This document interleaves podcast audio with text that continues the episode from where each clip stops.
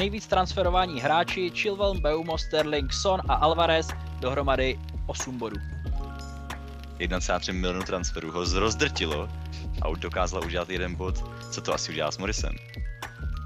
Jasně, Fulham neudrží vždycky čistý konto, ale Bernd Leno vždycky předvede něco navíc. Boží mlíny melou a někdy i docela rychle. Někdo měl přece jenom horší sestavu než ten nejhorší FPL manažer. Zdravím všechny FPL manažery a FPL manažerky, vítám vás u druhého dílu podcastu Calcio, který se zabývá především Fantasy Premier League. Julian Alvarez tento týden neunesl nátlak toho, že byl nejkupovanějším hráčem. Bruno Fernandes konečně doručil a Newcastle dal 8 gólů Sheffield United. O tom všem se dneska budeme bavit s mým kamarádem a kolegou z redakce Pavelsem. Ahoj Pavels. Ahoj Oli, zdravím všechny posluchače. Tak co říkáš na Game Week číslo 6? Game Week číslo 6 byl perfektní zvlášť, nebo do, do neděle byl perfektní, protože sobotu jsme měli oba dva úplně bezchybnou, ale pak přišla neděle a začali doručovat hráči s vysokým ownershipem, který jsme neměli ve svých sestavách, jako třeba Mitoma, Son, Madison, nebo i Kieran Trippier, paradoxně i když ho minule doporučoval. Takže celkově jsem zaznamenal zelenou šipku, ale čekal jsem trošku víc od toho, když jsem měl vlastně šest hráčů, kteří měli dvojciferný počet bodů ale jinak jsem spokojený, ale chci se spíš zeptat, co ty a tvůj Game Week?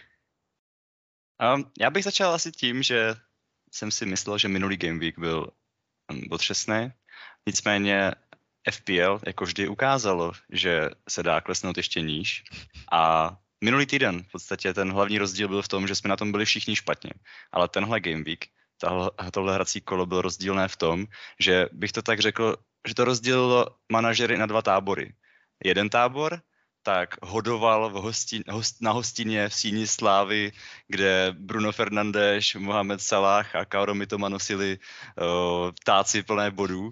A pak, když už měl dost, tak přišel Kieran Trippier a dal ti třípatrový dort. A ta druhá skupina, kam jsem patřil spíš já, a ty jsi tam taky na chvilku přišel podívat, tak jedla ve svý skromný chatrči ve vesnici s rodinou skromnou večeři a v tu chvíli přišli nájezdníci a vypálili jim celou vesnici.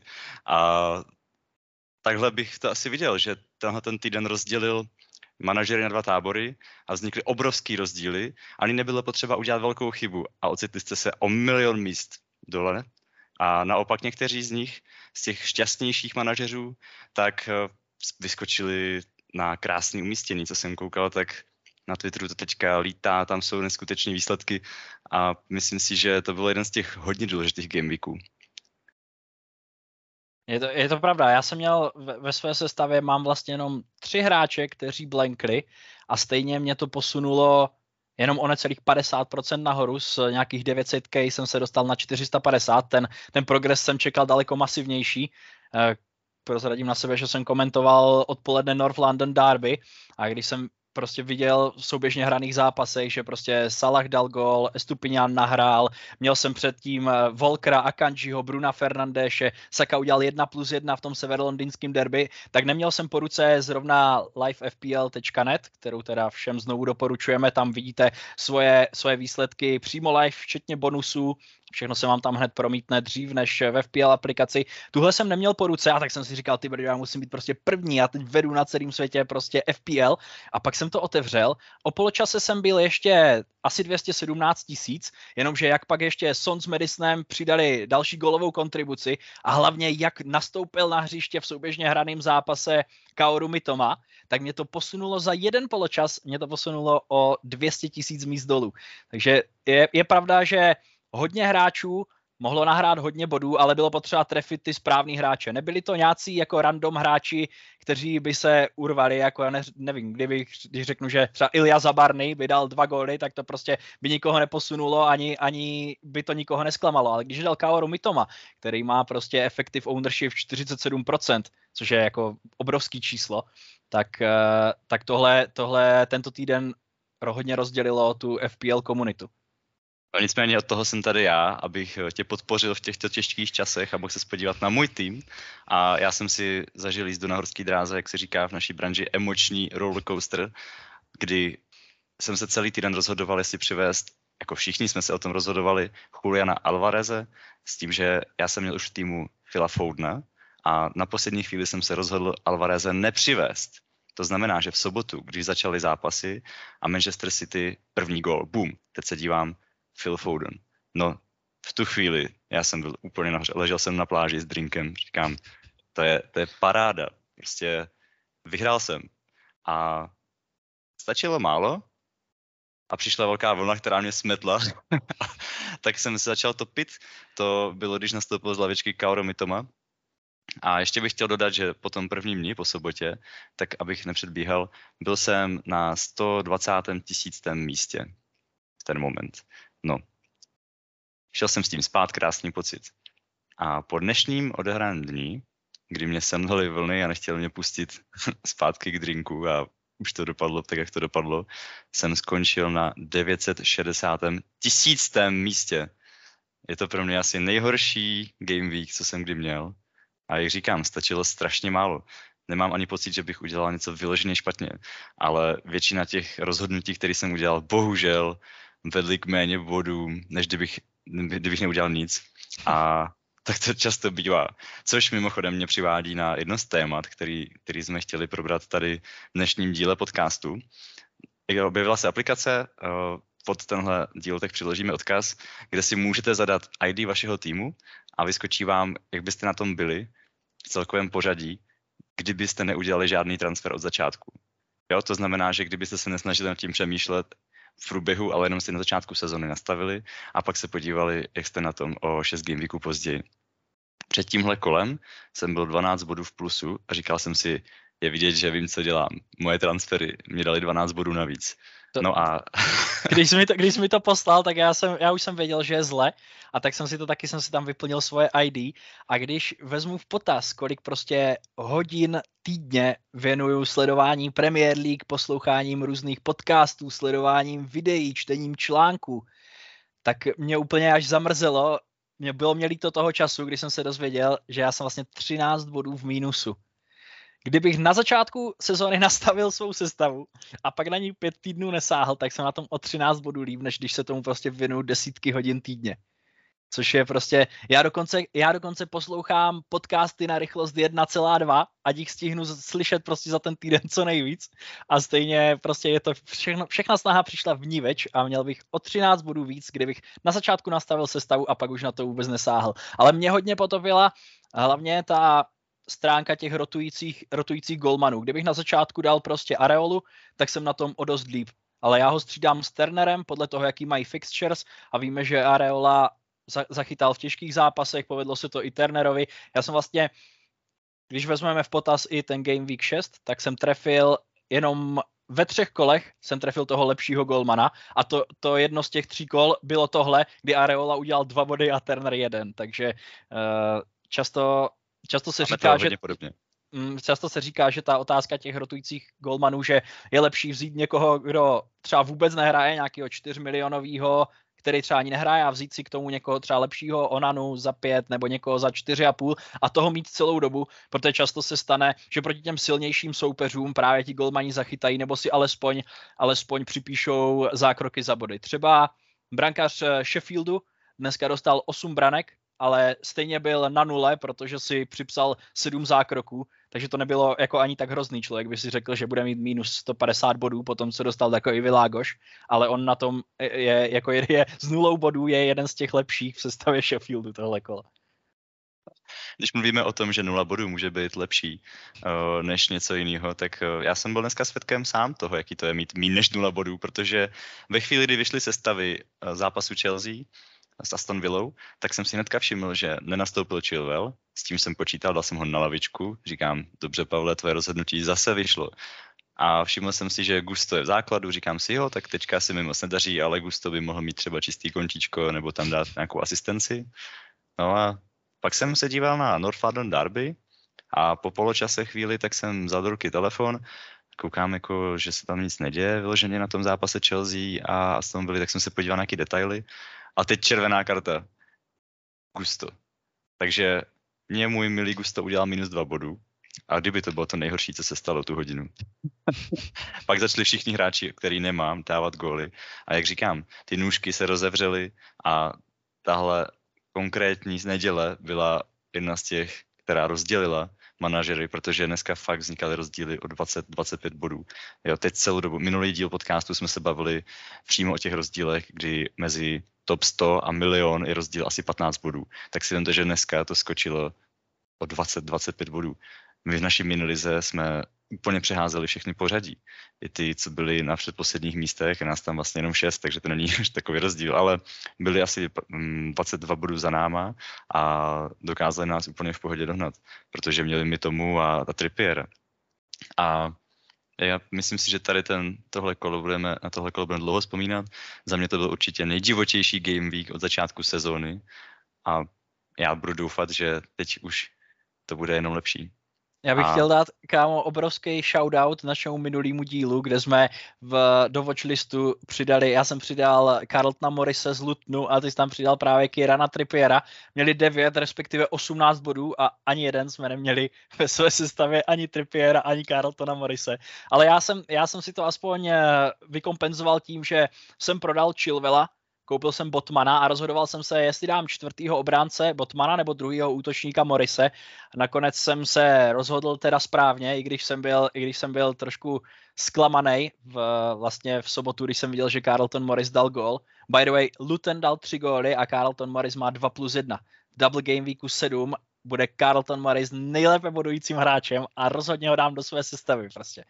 To bude, bude to perfektní jakmile Nicholas Jackson dostal tu žlutou kartu, když jsem si toho všiml, tak jsem na chvilku odklonil zrak od North London Derby. A ještě v ten moment jsem přivedl Morise. Říkám si, i kdyby Morris teď se ukázal, že je zraněný, tak to nemůže být horší, než tam mít toho Jacksona. To, to už i psychicky bolí ho tam mít. A já bych nemohl usnout, takže jsem to udělal pro své zdraví a Nikolase Jacksona už mám pryč, nehledě na to, že to asi hodně manažerů a nejspíš klesne na ceně. Přesně. Když už se bavíme o těch našich sestavách, pojďme si se sumírovat, jak jsme na tom. Kolik jsi udělal bodů tenhle Game Week? Počkej, jste, udělal jsem 85 bodů, což, což je docela dobrý výsledek. Uh, safety, což znamená vlastně ten bodový zisk, který ti uh, zaručí, že nebudeš mít červenou šipku, takže to safety score uh, okolo mě bylo 76, takže to já jsem vlastně 9 bodů získal na ostatní manažery, kteří se před tímhle kolem pohybovali okolo mě. Já jsem byl vlastně, my jsme si prohodili ty pozice. Já jsem byl minulé okolo milionu, ty jsi byl okolo 500k, teď jsme si to prohodili, ty jsi nějakých 970 tisíc říkal, já jsem teď 444 ale overall je vlastně jenom 67, ale tam jsou, tam jsou hodně započítány ty neaktivní účty, protože jsem četl na Twitteru právě Live FPL net, že u aktivních hráčů se to skóre pohybuje mezi 73 a 75 body, takže hodně, hodně, to strhává, hodně to strhávají ty neaktivní účty. No. Takže, takže já jsem dělal 85 bodů a nevím, jestli tě mám trápit s tím, abys, abys, ty, abys ty představil svoji sestavu. Ještě, ještě ti dám chvilku, ještě ti dám chvilku na to, abys, abys mohl polknout tu hořkost a řeknu teda jenom, že jsem benchnul tenhle týden 17 bodů. Asi na 40 vteřin před, eh, před tímhle game weekem jsem uvažoval o bench boostu. Měl jsem dva free transfery, využil jsem jenom jeden. Říkal jsem si, že bych mohl ještě koupit třeba nějakého golmana a zahrát, zahrát bench boost. Nakonec jsem to neudělal a vlastně měl jsem na lavičce Carltona Morise a Caborého, kteří se oba dva podíleli na tom gólu Lutnu, takže já jsem ještě ke všemu benchnul těch 17 bodů, takže to je jenom taková, taková hořká tečka za tím, za tím týdnem. No. Je to hořká tečka, ale myslím si, že celkově ten tvůj, dneš, ten tvůj dnešní pokrm byl spíše, spíše sladký. To rozhodně. Eh, dostal se zase trochu nahoru, dostal se přede mě, což je určitě jeden z těch největších úspěchů, viď? ale já jsem chtěl říct, že to, že Morris udělal 9 bodů, říkal, tak to je jenom, já se trošku bojím, že to je jenom ta předzvěst pasti, která se na nás blíží a do které se chystáme všichni skočit protože víme, jak to bylo. Já tady predikuju, že Morris bude nejčastější transfer tento game week. A všichni víme, co se každý game week od začátku sezóny tohohle roku stalo s těmi hráči, kteří měli nejvíc transferů, kteří se dostali do nejvíce týmů. Bylo to maximum jeden bodu, Je to tak? Nebo tam ne, někdo měl dokonce dva? Měli dva. Já mám to tady otevřený. Po Game Weeku 1 byl nejpřiváděnějším hráčem Ben Chilwell, který by si měl teda změnit jméno podle mě na Bench Ilwell. A ten měl v Game Weeku 2 potom tedy jeden bod. V game, mezi Game Weekem 2 a Game Weekem 3 byl nejpřiváděnější Brian Beumo, ten dokázal uhrát to maximum, ten udělal dva body. Mezi wow. Game Weekem 3 a Game Weekem 4 to byl 19-bodový Rahim Sterling, který si v dalším kole připsal dva body. A mezi Game Weekem 4 a Game Weekem 5 po hetriku to byl Son, ten udělal dva body. No a mezi Game Weekem 5 a Game Weekem 6 přes milion 300 tisíc manažerů přivedlo Juliana Alvareze, který měl, myslím si, že měl nejvíc střel z Manchesteru City, ale pak Rodry trošku vypěnil na Morgana Gibse Whitea a odnesl to právě Julian Alvarez, který dokonce ještě před 60. minutou střídal, dostal se do toho klubu 59. minuty, vystřídal těsně před tou 60 minutovou hranicí a připsal si jeden bod. Takže nej, nejvíc transferování hráči Chilwell, Beumo, Sterling, Son a Alvarez dohromady 8 bodů. Je to, je to, podle mě to začíná být nový prokletí, jak je třeba mm, Gandhiho Never, never Trust uh, Early Fixture, nebo nevím, jak je to přesně, a je to o tom, že nemáš kapitánovat hráče, který hraje v sobotu ve 13.30, tak tohle začíná být podle mě nový dogma, který začíná platit a obávám se toho, že Carlton Morris to slízne v Double Game Weeku 7 a naváže na ty katastrofální výkony z Double Game Weeku třeba Emanuela Denise, Sadia Maného nebo Shina Duffyho díle jsem tady zmiňoval, že na Carlta Morise podle mě dopadne stres z toho, že ho přivedlo tolik manažerů. Veme si hráče, jako je Julian Alvarez, mistr světa, je to hráč, který už si toho zažil spoustu, na svůj věk je dost zkušený. A stejně 1,3 milionu transferů ho zrozdrtilo a dokázal udělat jeden bod, co to asi udělá s Morrisem. Nicméně Morris k tomu přistupuje už trošku zkušeněji a vzal si na to uh, dva zápasy, takže si myslím, že má trošku větší šanci udělat aspoň ty dva bodíky. Nicméně v týmu ho už mám, ty taky. A teď, eh, když by to měl schrnout, je to rozhodně jeden z transferů, které doporučujeme udělat, protože ty zápasy, které ho čekají, jsou označeny jako easy fixtures, což pro jeho tým zrovna asi úplně moc easy fixtures nebude, ale je velká ale šance, i, že i když, se, i, když se, I když se podíváš na, tabul, na, tabul, na tabulku. Hraje full, má penalty, je tam velká šance, že udělá aspoň ty čtyři body, a což je prostě i tak by to bylo fajn. A hlavně Už tak dva... by to byl nejlepší, nejtransferovanější hráč tuhle sezónu. To je pravda. A my dva jsme zastánci toho, že fixtures jsou lepší než forma a on hraje proti 15 týmů a 19 týmů týmu tabulky. Prostě moc lepších double game weeků asi v této sezóně nebudeme. Jasně, kdyby to měl Manchester City double game week proti Evertonu a Burnley, tak by to bylo asi lepší než 18. Luton, který dal za pět zápasů tři branky, ale stejně prostě těch double game weeků letos moc nebude to, nebo to jsme si říkali loni taky a pak uh, přišla ta tragická událost s královnou, ale je pravděpodobný, že moc double game weeku nebude, a, ale už víme třeba, že Manchester City bude mít double game week kvůli mistrovství světa klubů, takže to by mohlo být fajn, ale proč nevsadit na jednoho hráče, který by mohl udělat 6, 10, 12 bodů.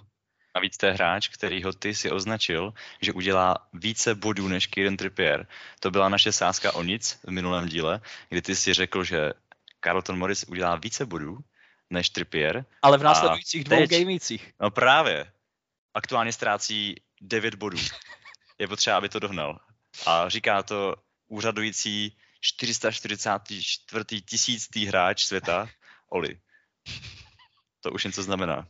Ale přitom já, jsem, já, já jsem na tu sásku úplně zapomněl a ty jsi mi nebo sásku v úvozovkách, ale když mi to dneska připomněl, tak jsem si úplně uvědomil, jak jsem byl blízko, ty Morris z devíti body. Stačilo, aby Sheffield nedostal 8-0 a mohlo být vše jinak prostě. Ale ještě věřím, ještě věřím Carltonu Morrisovi, protože má o 90 minut víc než Trippier a navíc uh, Newcastle hraje taky z Burnley, no, tak eh, to asi ne navíc, tam Trippier podle mě dost suchým triku přidá, přidá čistý konto, ale Carlton Morris ho bude muset teda outscorovat, no, věřím mu. Je to tak, minule jsme se tady bavili o Trippierovi, já jsem zmiňoval jeho klad, klady a zápory. Ze záporů jsem toho moc nezmínil, v kladech jsem říkal, že je dost ofenzivní a dopředu s tím, že všude na Twitteru se objevovaly analýzy, že Sheffield má velmi nekvalitní bránění standardních situací a vlastně Trippier nám ukázal, že někdy ty data nelžou. měl tři asistence. Zápas jsem neviděl, ale předpokládám, že některý z nich určitě byli ze standardních situací a někdy je dobrý se o ty data opřít. Obecně je to téma, který můžeme někdy probrat detailně, jestli je lepší důvěřovat datům nebo formě a tomu, co vidíme. Ale teď bych ještě chtěl teda se tady přiznat k tomu, jak jsem si vedl já v tomhle game weeku a myslím si, že by to mohlo psychicky pomoct některým našim posluchačům. Berte to jako takovou terapii. Pokud se vám nepovedl tenhle game week, tak teď vám Pavels představí ten svůj a myslím si, že vám to nakopne náladu a při pondělku si pěkně naladíte na nový týden. Povídej. Hashtag terapie s dílením. Zdravíme Ester a Josefinu. A já jsem jenom chtěl dodat, že to podle mě není tak hrozný. Jo, věřím, že jsou někteří hráči na tom mnohem hůř, ale zase věřím, že i některým hráčům to může pomoct. Tento Game Week jsem zahájil na 320. tisíctém místě a jak jsem říkal, po sobotě jsem byl mezi 100 a 200 tisíci, nechci teď říct přímo, nepamatuju si to. A během neděle jsem klesl z těch, dejme tomu, 150 tisíc na 979 tisíctý místo, už se to ustálilo. Uh, abych to upřesnil, přivedl jsem Botmana, který udělal 12 bodů, měl jsem v základu Saku, což už teda jako OK, tam to mi asi moc nepomohlo, ale měl jsem tam Foudna s 11 body. Skoro vždycky, skoro každý týden bych si řekl, že to je fajn. Kdyby neexistovala ta, ta aplikace livefpl.net, tak bych čekal na zítřejší ráno, až se refreshuje Premier League Official a čekal bych, že jako nejspíš zůstanu tam, kde jsem byl a možná trošku stoupnu. Ale očividně letos je ta konkurence fakt obrovská. Bude zase o trochu těžší zůstat v top uh, 100k, což je takový náš cíl, co jsme se bavili s Olim před sezónou, že bychom určitě chtěli splnit a cokoliv nad to bude jenom bonus. A bude to zase o dost těžší. No. Takže já mám co dohánět, můžeme se tomu povinovat potom ještě později, ale zvažuju že udělám wildcard, ne ještě toto kolo, nebudu předbíhat. Někteří z našich posluchačů měli otázky a jedna z nich byla, kdy na to bude správná doba. Takže to se pak podíváme na to sekci otázky, ale tak bych to asi schrnul. V tomto gameweeku jsem byl 7 miliontý s 62 body. Prostě ta konkurence je letos neskutečně vysoká. A zároveň ještě bych jenom dodal, že jsem prohrál v FPL CZSK Top 50 o jeden bod a tím pádem z nás dvou už seš uh, ty ten, který to může dotáhnout až na vrchol, já už ztrácím tři body, protože s kým si hrál ty, Oli, tenhle týden v FPL Top 50? No já teda ti jenom řeknu, že teď budeme mít stejně bodů, protože já jsem měl bilanci 3-0-2 před tímhle kolem, ty jsi měl 4-0-1. Já teda no, prozradím, paráda, prozradím že, jsem, že, jsem, že jsem porazil svého soupeře a není nikdo jiný než vedoucí tabulky top 50 FPL CZSK, FPL Vojta, který byl zatím neporažený, kráčel si pro Invincibles titul, chybělo mu k tomu už jenom 33 výher a já jsem mu to v šestém game weeku zkazil a v FPL CZSK top 50 už tady není nikdo, kdo by neprohrál. Já se teda ještě podívám, tyjo, protože FPL Vojta měl Kierana Trippiera a já jsem ho docela drtil už od začátku, tak ty brdě doufám, že tady teď neříkám úplně nějaký nesmysly. 85 před bonusama a Vojta 77, tak, tak jo, je to pravda. Porazil jsem FPL Vojtu, můžu tady dát takový statement, protože se mi to podařilo jako prvnímu v letošní sezóně. Krása, schodil si FPL Vojtu mezi nás a teď se můžeme znova poprat o to první místo. Přesně Tím tak. bych ukončil asi rubriku o našich sestavách, nebo k tomu chceš ještě něco dodat? Možná kdo byl tvůj největší differential tohle kolo? Kdo tě nejvíc posunul? Věděl bys? Kdo mě nejvíc posunul? No můj největší differential byl určitě Areola, ale ten mě za stolik neposunul. Ne, Akanji, ale ten mě taky neposunul, protože udělal jenom pět bodů. Zbytečně si nechal dát žlutou kartu, ale nejvíc mě posunul Kyle Walker. 11 bodů a posunul mě o 500 tisíc míst nahoru. 500 tisíc míst. 500 tisíc, jeho každý bod eh, mě posunul o 45 tisíc. Hmm. Samozřejmě tohle, to vlastně, abychom ještě uvedli věci na pravou míru, když říkám, že mě posunul o 500 tisíc míst, tak to znamená, že pokud bychom vzali v potaz pouze výsledek Kyla Volkera a všichni ostatní hráči by měli nula bodů, tak bych se dostal o 500 tisíc míst nahoru. Samozřejmě všichni ostatní hráči, který nemám, a oni nenahrajou záporný body, tak mě posouvají zase dolů. Ale tahle, tahle ta metrika je dost přehledná a Kyle Walker mě tady posunul o 500 tisíc a v závěsu je Sven Botman, jehož 12 bodů mě vyšvilo o 429 tisíc. Ale naopak třeba právě Kaoru Mitoma, který měl effective ownership 47%. Možná bych teda ještě jenom pro některé z posluchačů, kteří neví třeba, co je effective ownership, tak tam effective ownership se vlastně počítá tak, že vezmete počet hráčů, kteří toho daného hráče vlastní, plus ty, kteří ho kapitánovali, plus ty, kteří ho triple kapitánovali, vyjde vám z toho effective ownership. Třeba u Kaora Mitomy byl effective ownership 47% okolo mě, to znamená, že za každých jeho 10 bodů, co udělal, já jsem jakoby 4,7 ztratil. No a právě tohle mě posunulo dolů, protože Kaoru Mitoma udělal 14 bodů a mě to srazilo o 394 tisíc míst, což je neuvěřitelný číslo. Co tebe? Jak, jak, jak, ty, jak ty jsi to tam měl? Já jsem differential rozdílového hráče, co mě posunul nahoru, podstatě neměl, protože jsem se neposunul nahoru. Ale kdyby ano, tak by to byl Phil Foden. Posunul mě o neuvěřitelných 266 tisíc míst. Já jsem fakt po tom prvním dní vyskočil na 100 tisíc něco. A pak to přišlo. Differentials, ale cestou dolů. Mitoma 320 tisíc míst, Bruno Fernandes 123 tisíc míst, Madison 93 tisíc míst, to bych čekal dokonce i víc. A Watkins, tak ten mě sejmul o 62 tisíc míst.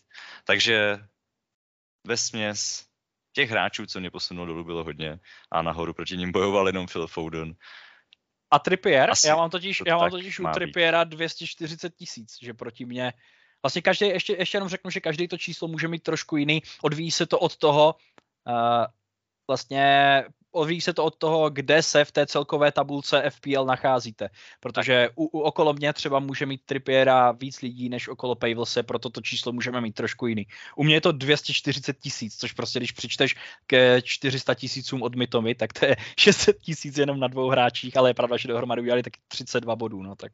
Tohle je třeba zajímavý, protože okolo mě, když jsem byl u těch 300 tisíc K, tam 300 tisíc místě měl Trippier effective ownership jenom 19% a jeho body, 18 jeho bodů mě posunulo jenom o 115 tisíc míst dolů. Z toho původního 300 tisícího místa.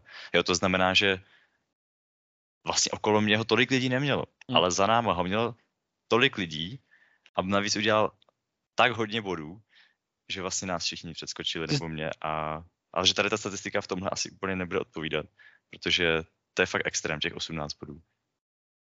No tak jasně, je to nejlépe bodující hráč toho kola, ale když jsi říkal, že u tebe měl třeba 19%, tak já jsem byl nějakých 400 tisíc míst pod tebou a uměl, u, mě už měl 22.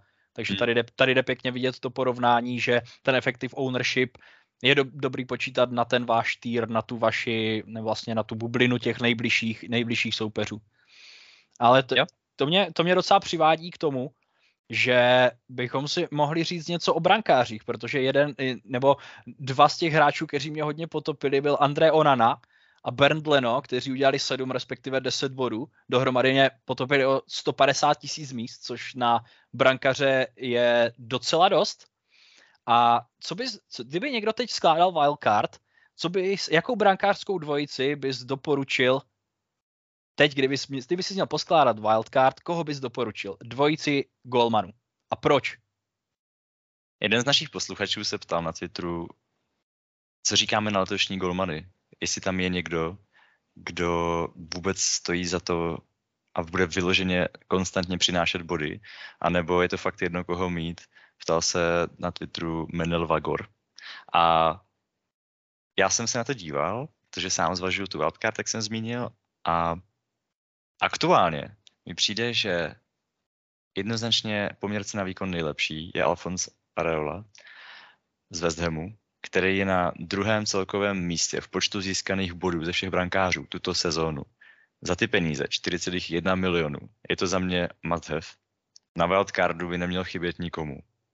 Navíc West Ham nemá úplně nejtěžší fixture před sebou a e, Areola se výborně rotuje s Onanou, který sice toho ještě tolik nepředvedl, ale United nemají před sebou vůbec složitý zápasy, mají tam samozřejmě nějaké výjimky, ale od Game Weeku 8 dál to s nimi vypadá tak, že jsou třetí, co se týče nejjednodušších fixtures, takže to může Onanovi pomoct se konečně chytnout a výborně se mu rotují zápasy právě s Areolou. Takže já, kdybych teďka si dával na Wildcard Money, tak za 4,1 vezmu Areolu a za 4,9 vezmu Onanu a měl bych to vyřešený.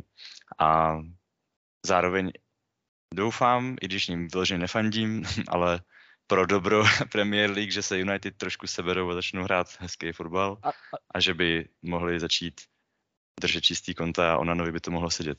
A věřil, věřil bys obraně United, když tam hraje 35-letý Johnny Evans, zranili se jim všichni leví beci na světě, teď se vlastně v posledním zápase na hostování oni přivedli z eh, Tottenhamu Sergio Regiona, ten se zranil, dohrával tam Sofian Amrabat. Sofian Amrabat proti Burnley dohrával na levém beku a navíc ten výkon proti Burnley nebyl vůbec přesvědčivý. Vrátil se teda po zranění Rafael Varan, ale ten je docela skleněný. Otázka je, jak dlouho to vydrží a jak vlastně Erik Ten Hag bude skládat tu obranu. Takže i když vidíš, jak je na tom eh, United, teda ještě doplním, že Aaron Van, Aaron Van Bissaka je taky zraněný. Prostě tam jsou zranění všichni v té obraně a i přesto by zvěřil Andrému Onanovi. Jo, tohle je určitě dobrý argument. Je potřeba sledovat i ty obrany. Ale za mě jo. Oni ty další možnosti, které tam jsou, jsou pak poměrce na výkon už o dost horší. Jo, samozřejmě přichází v úvahu Poup, jenomže místo Nika Poupa můžete mít obránce, kteří dávají góly, asistence a stojí míň. Pak samozřejmě přichází na mysl Ederson, který už stojí ale 5,6 milionů. A to už je dost na to, že víme, že City čekají těžký zápasy v Lize mistrů, budou tam zase rotovat obranu, i tam bude slabší ta obrana a často pak vypouštějí ty konce zápasu, když dostanou ty zbyteční góly, které už o ničem nerozhodnou, jenom zkazej víkend FPL manažerů. A v tomhle ohledu mi přijde, že ten Onana má poměrce na výkon co nabídnout. Občas si může třeba kopnout nějakou asistenci a člověk nikdy neví. No. Trošku osobně litu, že jsem ho nepřivedl už z začátku, protože já mám v bráně Pickforda a cokoliv bude lepší než Pickford. I kdyby v té obraně bránil sám Rashford a pak běžel do útoku a pak se snažil vrátit zpátky, tak bude mít ona na podle mě víc bodů než uh, Jordan Pickford za celou sezonu. Jako já jsem teď tak znechucený z Pickforda, že se jenom těším, až ho vypustím do světa a řeknu mu, už se nevracej. Hele, já ti ještě do toho výčtu přidám dvě jména, protože Neto z Bournemouthu, i když uh, to může vypadat trošku naivně, tak nechytá úplně špatně a navíc s Areolou, jak ty už to zmínil o Onanovi, ale i Neto s Areolou mají skvělou kombinaci fixtures až do Game Weeku 20, takže až do toho mají většinu, vlastně párkrát si myslím, že tam je to bílý fixture, ta difficulty 3, ale jinak tam jsou samý zelený fixtures, ale tedy taky narážíme na ten problém těch rotujících golmanů, že stejně prostě člověk často vybere toho, toho špatného. Takže podle mě Neto by mohl být docela dober, dobrý pick, navíc je, myslím, třetí mezi všema golmanama, je to možný? Je třetí mezi všema golmanama. Je třetí Má 26 mezi všema. bodů mm. a tím pádem se řadí na třetí místo teď. A teď ti řeknu ještě jedno jméno, který je teda v téhle tabulce první a to je Bernd Leno, protože on navaz, navazuje na to, co předváděl v loňské sezóně. V loňské sezóně vlastně on ovládl tabulku uh, goals prevented, což je vlastně statistika, která počítá to, když to hodně zjednoduším, tak eh, od expected goals odečte inkasované góly On v tomhle byl, myslím, že byl dokonce nejlepší v top pěti ligách, v těsném závěsu za ním byl Alison nakonec, oni byli hodně vyrovnaní na tom, jenomže eh, Alison je teď v této statistice v Premier League až jedenáctý, zabránil navíc jenom žádná celá tři gólu, ale Bernd Leno po šesti odehraných zápasech už zabránil čtyřem gólům navíc proti Fulhamu. Teď si v posledním zápase připsal právě 10 bodů a myslím si, že Bernd Leno je za tu cenu je prostě perfektní, protože jasně, Fulham neudrží vždycky čistý konto,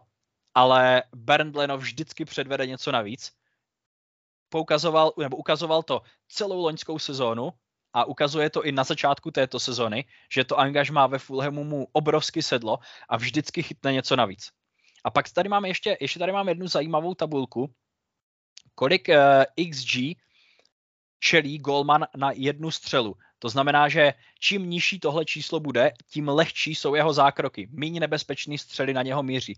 A tady je třeba Alison na druhém místě. A to jasně, tam hraje problém ta cena, že 5,5 milionu za Gulmana je dost a navíc ta obrana uh, Liverpoolu taky není zaprvé úplně v ideálním složení a za druhé v ideálním rozpoložení, ale Alison na něho míří docela lehký střely, je v téhle tabulce druhý, průměrný XG na jednu střelu, která na něho míří je 0,2, což je poměrně nízký číslo. Když to srovnáme pro porovnání s druhým koncem tabulky, kde je třeba James Trafford z Burnley, tak ten má tohle číslo až 0,4 a navíc Alison stále pokračuje v tom trendu, že chytá něco navíc. OK, tuhle sezónu to není tolik, jako to bylo loni, ale stále i tak Alison dokáže chytit něco navíc. Zatím to bylo tedy 0,3 gólu, ale věřím tomu, že on něco přidá. Takže abych to zhrnul, tady ten svůj dlouhý monolog, pokud bych si měl já vybrat brankaře na svou wildcard, tak zůstanu u Areoli a Turnera, i když jsem teď mluvil 10 minut úplně o jiných brankařích, protože nemám rád brankaře, kteří jsou dražší než 4 miliony. Se bavíme o tom, že na někoho šly těžké, těžké střely. Jak se vede Pickford v téhle statistice, protože já mám pocit, že na něho museli jít jako jenom těžký střely.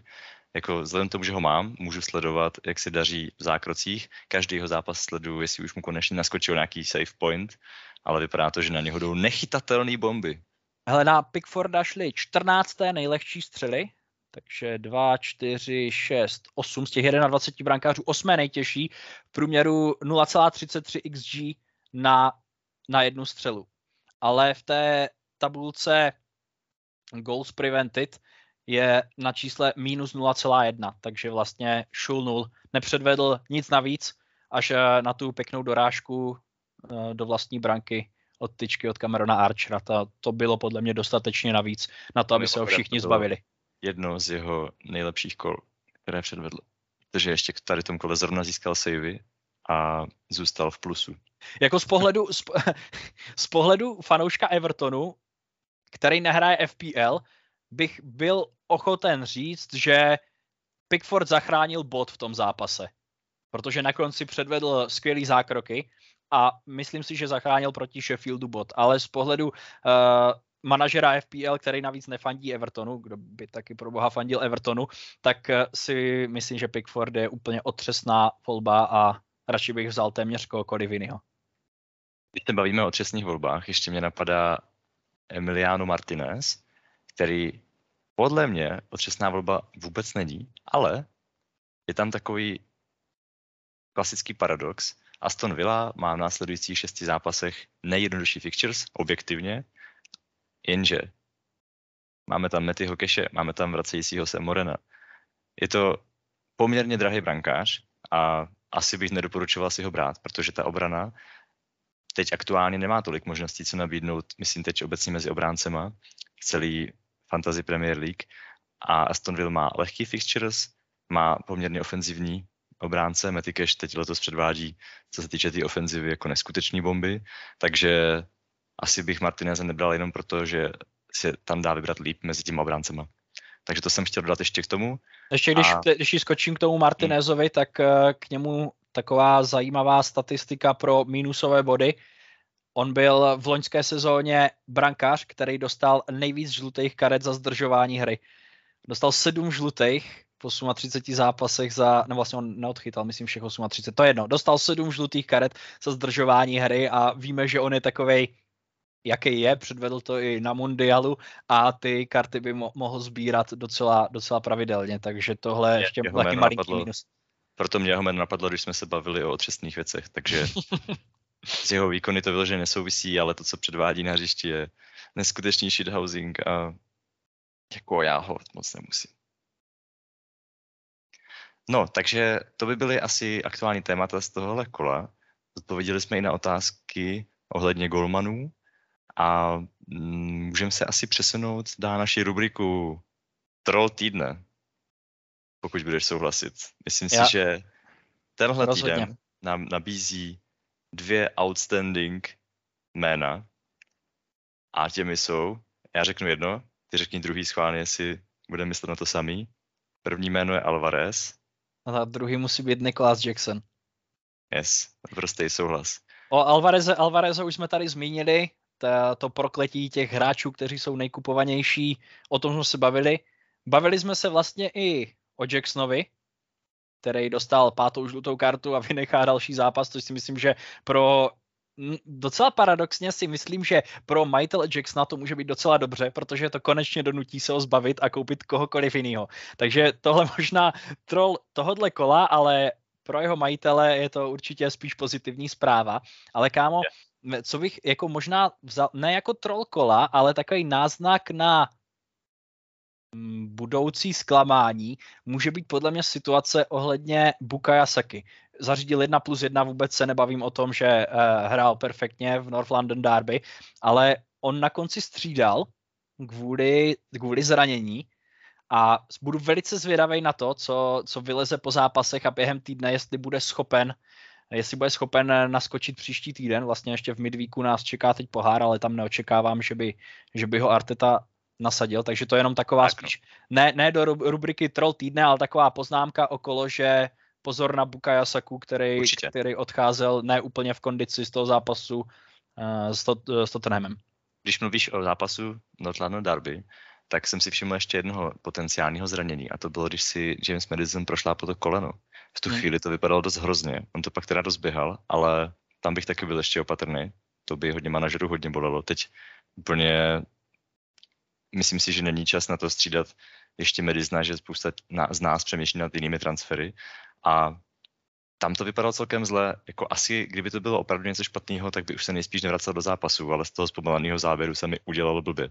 Takže to bych ještě taky byl Ale víme, víme, jak to s Madisonem bývá. On si vezme berličky, vyděsí všechny FPL manažery a pak o víkendu nakluše na trávník a zase to bude 1 plus 2 nebo něco podobného. Ale každopádně, jako taky, když jsem to komentoval, tak jsem si taky říkal, že to Madison nedohraje, hmm. ale nakonec to dohrál a u Bukaya Saki to bylo potom hustý, vlastně on se zatáhl, když útočil Arsenal, tak on se zatáhl na pozici pravýho beka a ukazoval Whiteovi, ať jde, ať jde jakoby dopředu, místo něho na to křídlo a pak když měl míč ne, jeden ze stoperů, myslím si, že to byl Saliba, tak ukazoval Saka vlastně Salibovi, přihraj to rovnou Whiteovi přede mě, já už nemůžu, já tady jenom chodím na pravým beku, přihraj tu mu do toho křídla, takže to jako vypadalo to docela vážně, uvidíme co z toho nakonec bude. Teď je vlastně je neděle večer, je čerstvý po tom zápase, takže nemáme žádné informace, ale pokud máte ve svých týmech Bukaya Saku, jakože máte, protože ho má 50% manažerů, tak věřím, že většina našich posluchačů má Bukaya Saku, tak určitě sledujte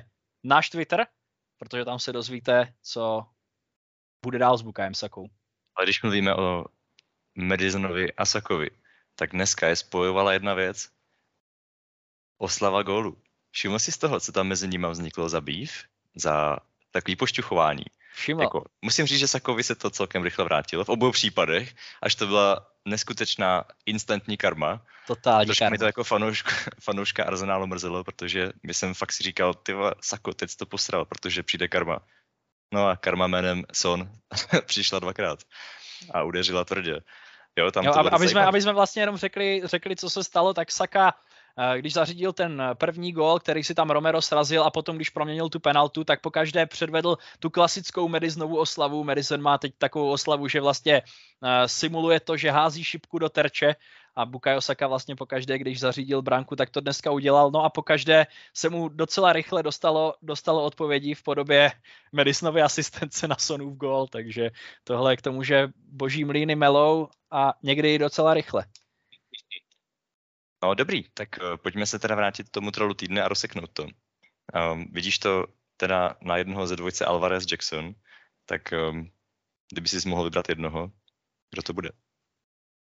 Já řeknu, já řeknu Alvareze, protože tam se, tam se kloubí do sebe i víc těch, uh, víc těch uh, skutečností, které se staly v tom zápase, protože on, on hrál dobře. Ho vlastně paradoxně poškodilo to, že Rodry úplně ne, nečekaně vybouchl na Morgana Gibse Whitea, dostal první červenou v kariéře a vlastně i kvůli tomu Alvarez střídal, aby se tam dostal další defenzivní hráč, takže za mě, za mě je troll kola ne úplně svou vinou, ale Julian Alvarez.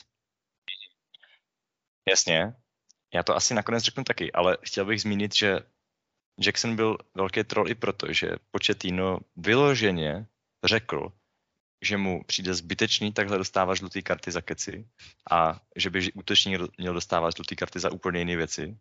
Niky přijde na zápas a nechá si dát zas. V tomhle podle mě vytrhl spíš Početina a nás možná, jak říkáš, zachránil od dalších neštěstí, které se na nás valily.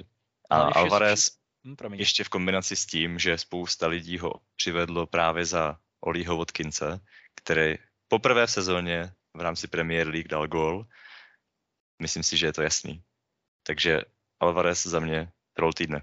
No, ještě já jsem chtěl jenom dodat k těm žlutým kartám od Jacksona, že za šest zápasů pět žlutých karet pro útočníka, to je úplně enormní množství. Jako, já bych se nedivil, kdyby to měl prostě obránce, jo? Kdyby to třeba, třeba krajní obránce, vůbec, vůbec bych se tomu nedivil, nebo ne vůbec bych se nedivil, divil bych se tomu méně než u Jacksona. Jo, třeba vedeš nějakou útočnou akci, nestíháš se vrátit, zatáhneš někoho za dres. To bych úplně chápal u prostě taktický fauly u, u krajního obránce. Ale u Jacksona, který hraje na hrotu útoku, tak dostat pět žlutých karet v šesti zápasech, tak to podle mě si bude muset s ním početíno sednout, tak jak si loni sedl Klopp s Darwinem a trošku budou muset podebatovat o tom, jak se na tom hřišti chovat. Hele, jo, co myslím, že Chelsea, Chelsea fakt hodně chybí ten Kunku. Jako tam, hmm. to, je, to je velký provar a smůla, co je potkala. Spoustu jako jiných, stejně jako spoustu jiných zranění. Ale Armando Broja, ještě když do toho skočím, tak on měl tedy vlastně taky to teď už docela rozšířený, no, hlavně v letošní sezóně rozšířený uh, to přetrhnutí nebo zranění uh, předního skříženého vazu, ale on to měl vlastně loni na začátku loňské sezóny a teď už se vrací do tréninku, takže tam uh, Nikolasi Jacksonovi ještě vznikne, vznikne konkurence v podobě Armanda Broji, který, jak víme, dokáže udělat taky pěknou paseku na hrotu útoku, tak uvidíme, jestli na něho Početino bude, bude sázet. Ale myslím si, že je to ještě docela brzo, protože teď se teprve eh, vracel do tréninku. Jo. Chceš ještě něco dodat k tomu troll týdne, nebo se přesuneme na uh, Mys- rubriku Watchlist? My, my, myslím si, že tento týden v tom ne, nebyly takový zmatky jako minulý týden, kdy troll kola byl celý týden, takže myslím si, že se můžeme přesunout uh, na watchlist a tak nám zrekapituluj, koho jsme měli ve watchlistu minule a je to takový přehledný a pak řekneme, řekneme nějaký svoje nový typy. Tak minule jsme do watchlistu do podkategorie Koupit zařadili Carltona Morise s tím, že udělá více bodů než Trippier v následujících dvou kolech. To budu opakovat ještě často, protože na to chci poukázat, že to byla sázka o nic. Takže o čest. A Zároveň jsme doporučili koupit Kieran Trippier. Ten, kdo z vás to udělal a poslechl nás, a nebo poslechl zkrátka svoje do, dobré uvažování, tak mu to přineslo ovoce. Zároveň jsme mm, učili pod kategorii koho nebrat, nebo respektive komu se vyhnout. A tam jsme zmínili dvě jména, které nám to dali sežrat. Jedním z, z nich byl Phil Foden, tam jsme říkali neprodávat, nekupovat. A ukázalo se, že i Foden ten gól dokáže dát. Já jsem si toho všiml už v tom zápase v týdnu, kdy on se dostával do těch šancí a tam vlastně to, že Alvarez dal dva góly, jasně měl, měl hodně příležitostí, ale ty góly jako samotný, tak jako Foden tam těch šancí měl taky hodně. A asi bych, asi jsem vlastně rád, že ho má teďka v týmu, protože už jak teďka před tímhle kolem to bylo, že Julian Alvarez je ten velký titán, který je najednou u všeho, skoro jsme zapomněli, že existuje Haaland, teď už to vnímám trošku jinak. Myslím, že by se Foudnovi mohlo začít taky dařit. Uvidíme, co ty rotace, až se uzdraví Grealish, už by to mohlo být příští týden, můžete zase ovlivnit, ale to je jenom k tomu Foudnovi. Zároveň do rubriky Koho nebrat jsme zmínili Sona a ten nám to teda dal se žrat s úrokama. No a pojďme se teda podívat... Můžu ti do toho ještě skočit? My Určitě. jsme teda, teda vlastně doporučili Doporučili jsme hráče, kteří udělali 27 bodů a řekli jsme, že posluchači nemají brát hráče, kteří udělali 25 bodů. Takže jsme plus dva body v plusu, nebo plus dva body v plusu, dva body v plusu a sečetl jsem to záměrně, protože já jsem doporučil Karta Morise, který udělal 9 a nedoporučil jsem Sona, který udělal 14, takže kdybych tu statistiku bral sám na sebe, tak je to minus 5, tak proto jsem to sečetl a trošku jsem se svezl na tvým výsledku, ale overall jsme dva body v plusu, což je... Je to víc, pojďme víc tuhle statistiku, nebo tenhle údaj, jak jsme na tom overall, takže aktuálně plus 2 a uvidíme, mm-hmm. jak to bude dál. Doufám, že je trošku lepší. Takže když se podíváme, jak to bude dál, koho ty bys doporučil našim posluchačům koupit? Hele, já tady mám dvojici men. Mám tady Jamesa Madisona a Bernda Lena, ale pokud si chcem teda víc statistiku, tak eh, vyberu z nich jenom jednoho hráče a vyberu nakonec asi Bernda Lena, protože Madisona jsem chtěl jako takový ten long term pick na dlouhodobější plánování a ten má v dalším zápase Liverpool, ale viděli jsme v dnešním zápase proti Arsenalu, že ti těžší soupeři mu nemusí vadit úplně, protože ve středu hřiště docela, docela dominoval, i když tam prohrál jeden, jeden souboj s Jesusem, z kterého vlastně myslím pramenil ten gol, nebo tak něco, teď už to mám trošku v mlze, ten zápas. Ale uh, Medisona teda nevyberu, vyberu Berndalena, ten má sice Chelsea doma, ale tohle je právě zápas, kde může Bernd Leno udělat čistý konto. Neříkám, že ho udělá, ale hlavně si myslím, že tam udělá velké množství zákroků a z toho, z toho, nebo to zavání nějakým dalším double digit holem v podání tohoto německého brankaře. Tak já, takže já říkám Bernd Leno. Co říkáš ty? A myslíš si, že Bernd Leno je teda dobrý nákup z dlouhodobého hlediska? Nebo počítáš s tím, že pak přijde wildcard a budeš se ho moc zbavit? Pokud uh, před repre pauzou bude wildcard, jasně, protože od Game Weeku 9 je tam Tottenham, Brighton, Manchester United, Aston Villa, tam jsou na, na čtyři kola velmi složitý fixtures, ale jak říkám, mm, on podle mě Fulham ani v tom zápasu proti Chelsea nebude dominovat, ale spolíhat se na čistý konta, nebo čistě na čistý konta v téhle sezóně se prostě nevyplácí a myslím si, že může být fajn zvolit brankáře, který má třeba nižší pravděpodobnost na to, že ten clean sheet udělá, ale je tam vyšší pravděpodobnost ohledně toho, že udělá ty zákroky. Takže ať už děláte wildcard před eh, Game Weekem 9 nebo ne, tak vemte Berndalena, protože si myslím, že je dobrá volba. Mm-hmm. Já ve svých koho koupit mám možná překvapivý jméno, ale odvíjí se to od průzkumu následujících šesti zápasů všech týmů, kdy Aston Villa má před sebou objektivně nejjednodušší fixtures a proto moje jméno je Musa Diaby, s tím, že tohle jméno už všichni sledujeme dost dlouho.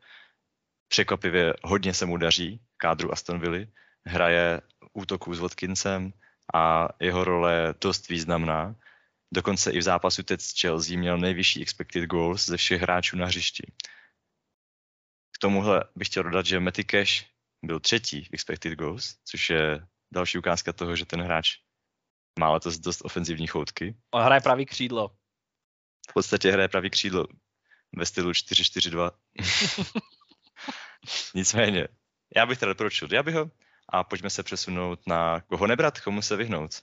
Já tady možná navážu rovnou a budu pokračovat.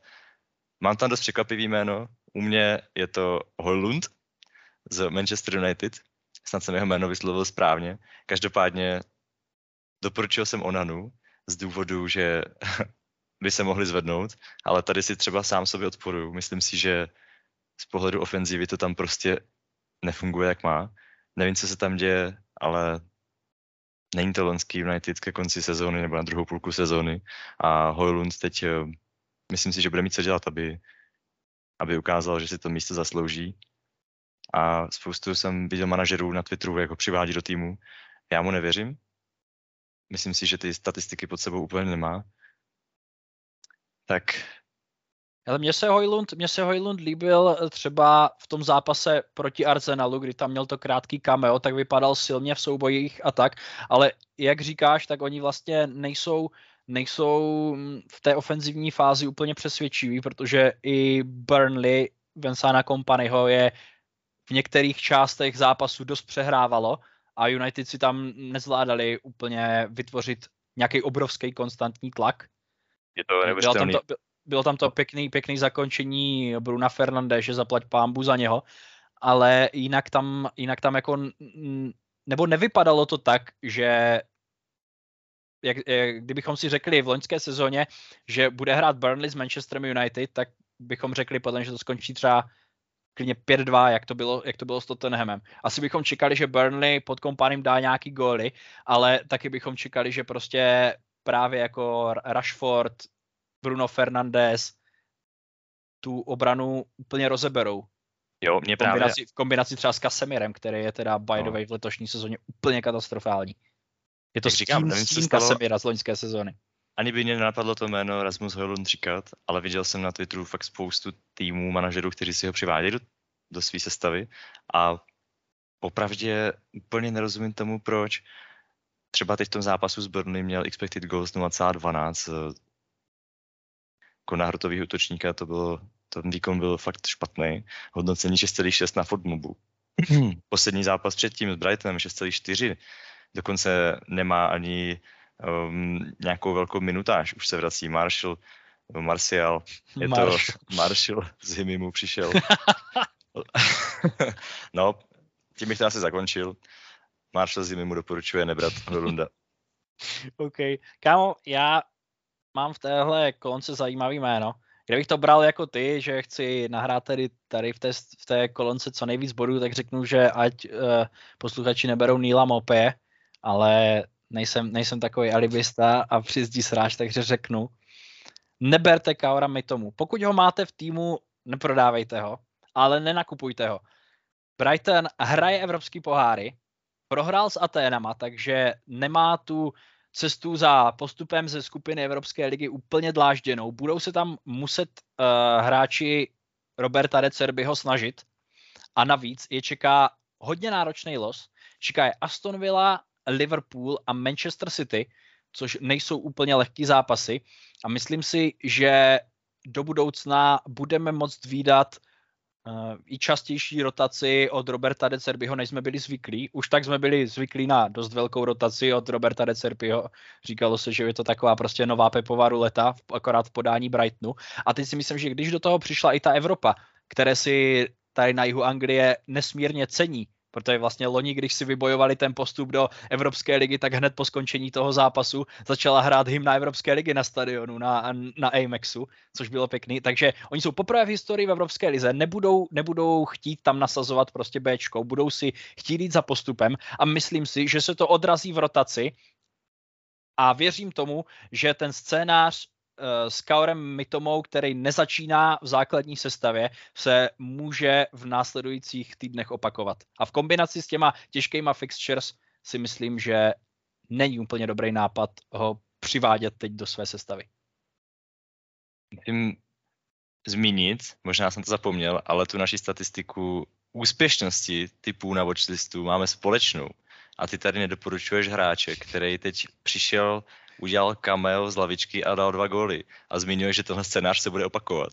Takže já musím zůstat uh, při svým přizdisráčským Hojlundovi, protože někdo z nás musí trošku vybalancovat ty typy, kdyby to fakt těžce nevyšlo.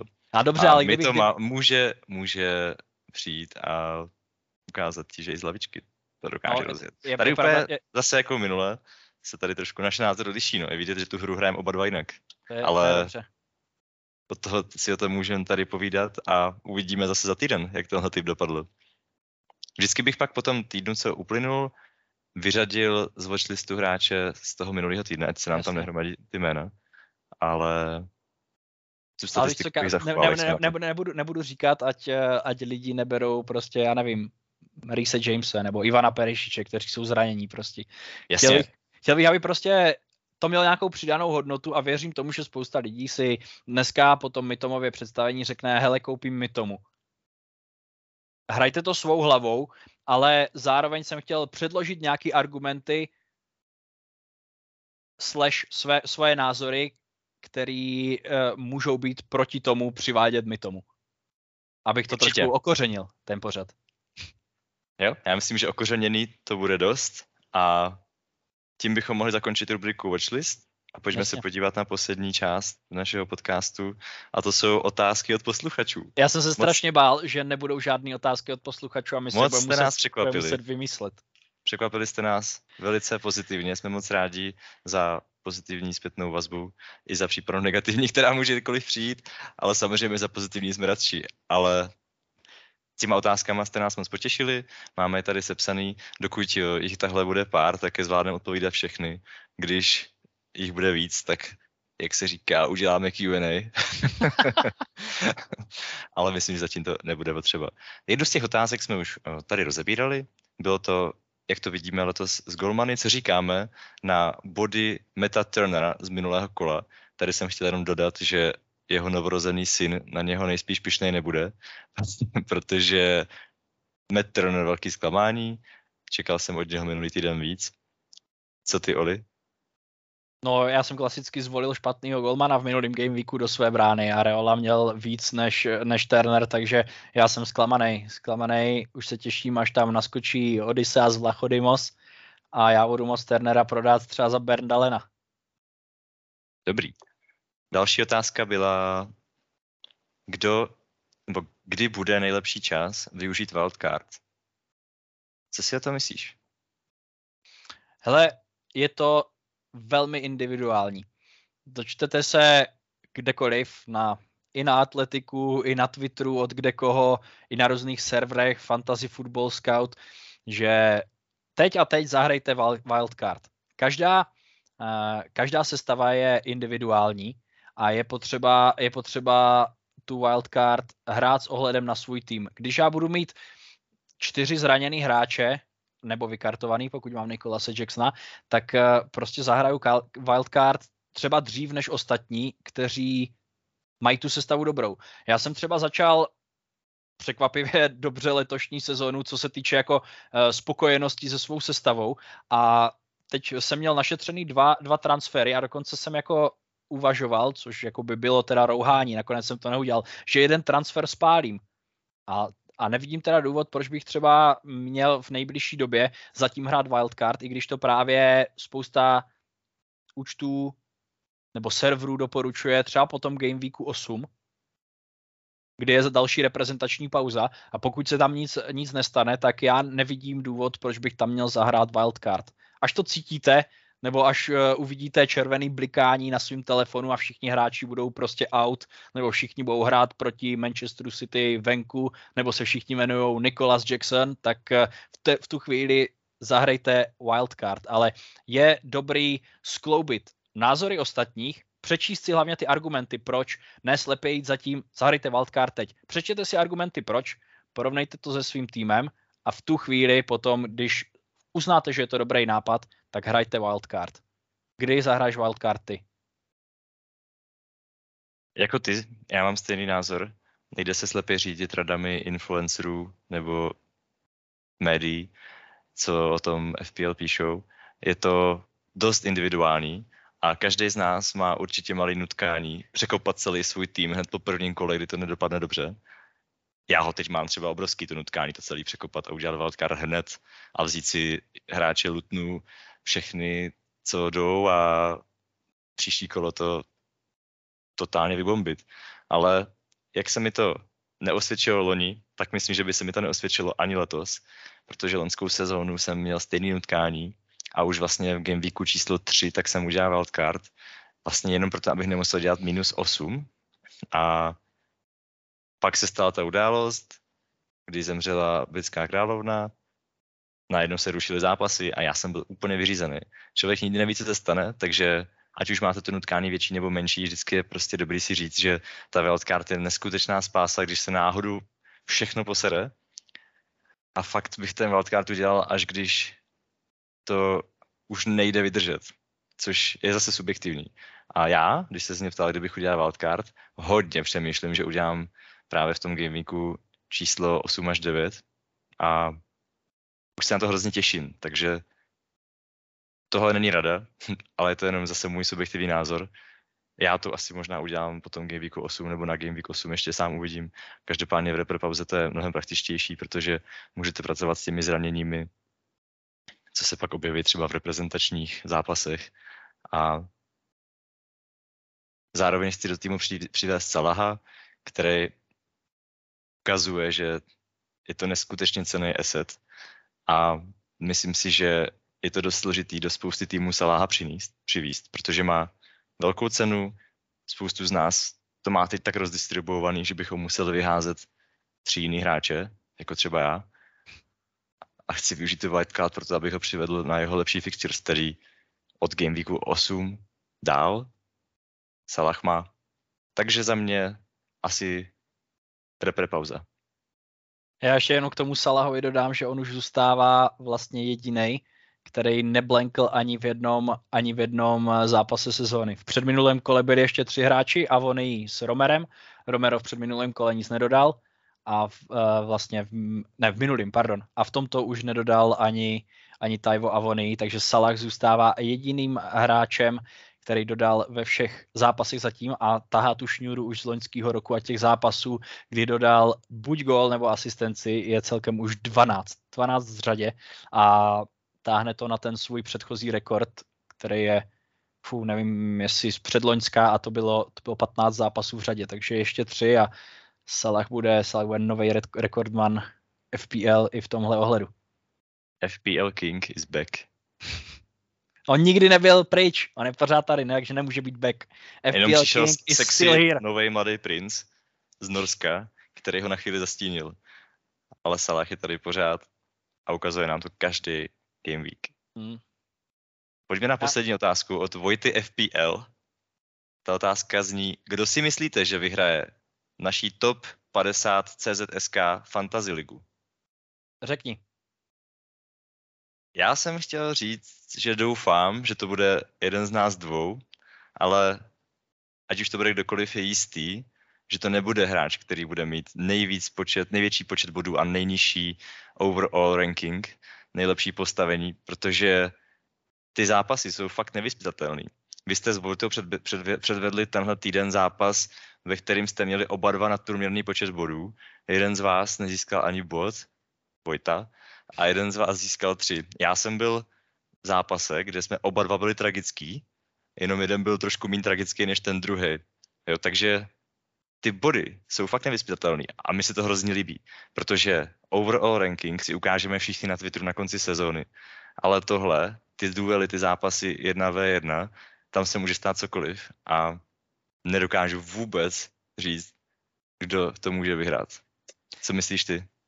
Já jsem si už od začátku sezóny strašně přál, abych to byl já, abych prostě tady potom sedával s tím pohárem za vítěze FPL CZSK top 50 prostě jako první, ale na začátku sezóny jsem se díval na to svoje rozlosování a já mám oproti ostatním mám úplně strašně těžký rozlosování, jak je nás tam 50 a nehraje každý s každým v těch 38 kolech, tak já mám prostě strašně těžký rozlosování. Strašně rád bych řekl, že to budu já, protože jsem takový trošku egoistický a hlavně soutěživý, ale v, eh, v příštím kole mám eh, Honzu Krtičku, a.k.a. FPL Krtečka, který prostě FPL docela válí. Ne, to je v Game Weeku až 8, pardon. A v Game Weeku 7 mám Muťa z Varu, který prostě dlouhou dobu před, eh, nebo v prvních třech nebo čtyřech kolech dokonce vedl celou ligu. Takže kdybych měl říct nějaký jméno, tak třeba docela věřím jinému hráči s iniciály PS a to Pavlu Šulkovi, protože myslím si, že on to hraje takovým trošku netradičním stylem, ne vždycky jde tou mainstreamovou, mainstreamovou cestou a to se mu sice nevyplatí v overall rankingu, ale může se mu to vyplatit tady v té head-to-head, protože když mu to sedne, tak stačí, když jeden differential to ručí oproti tomu soupeřovi a zapíšeš tři body. Ale moc bych si přál, abych to byl já a jako druhýho největšího favorita, který by mě potěšil, tak bys to byl ty. Ostatním to zase až tak nepřeju. Jo, ten pohár by se nám tady krásně výjímal, i když ještě žádný nemáme, ale myslím si, že bude fenomenální. Je slíbený, máme jako, jako organizátoři jsme se domluvili na tom, že pohár bude, takže pohár bude. My vám ty medaile teda přivezeme. ještě k tomu rozlosování. Jsi jak Newcastle. Teď nejseš vidět, nebo postupně začínáš být, protože jsi měl těžký zápasy, měl jsi tam na začátku nějaký prohry, ale odbil jsi se na začátek. Ale pořád to pokračuje, ten, ten těžký, těžký ten. Ale je to, Nezapomeň, je to... že v podstatě každý bude hrát skoro s každým, myslím, to nevychází úplně na každý s každým, ale to jenom znamená, že samozřejmě žádný z těch soupeřů v top 50 nejde jednoduchý. Hmm. Nemůžeš na sebe přivolávat.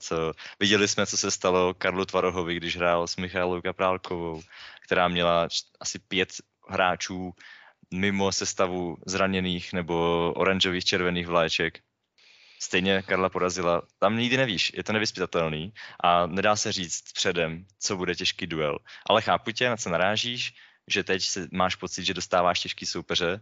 Věř mi, že za pár týdnů se to změní a ty budeš na koni a uvidíme, jak to dopadne. Tak už jsme si tady, kámo, polechtali Ega a ty jsi mluvil o Newcastle a já bych tady ten podcast rád ukončil alespoň zmínkou o tom eh, dnešním historickým zápase mezi Sheffieldem a Newcastlem, který skončil 0-8. Za prvé je to teda poprvé v historii Premier League, kdy za jeden tým v jednom zápase dalo gol 8 různých hráčů. Předchozí, předchozí rekord byl 7, takže tohle Newcastle, Newcastle dneska, dneska překonal. Ale ještě, kámo, mám pro tebe takovou typovačku. Chci se tě zeptat, kolik si myslíš, že udělali hráči Sheffieldu dohromady FPL bodů v dnešním zápase. To znamená, kdybys vzal každýho z těch 15 eh, hráčů, kteří dneska nastoupili za Sheffield a dohromady posčítal jejich FPL body, kolik si myslíš, že by to udělalo?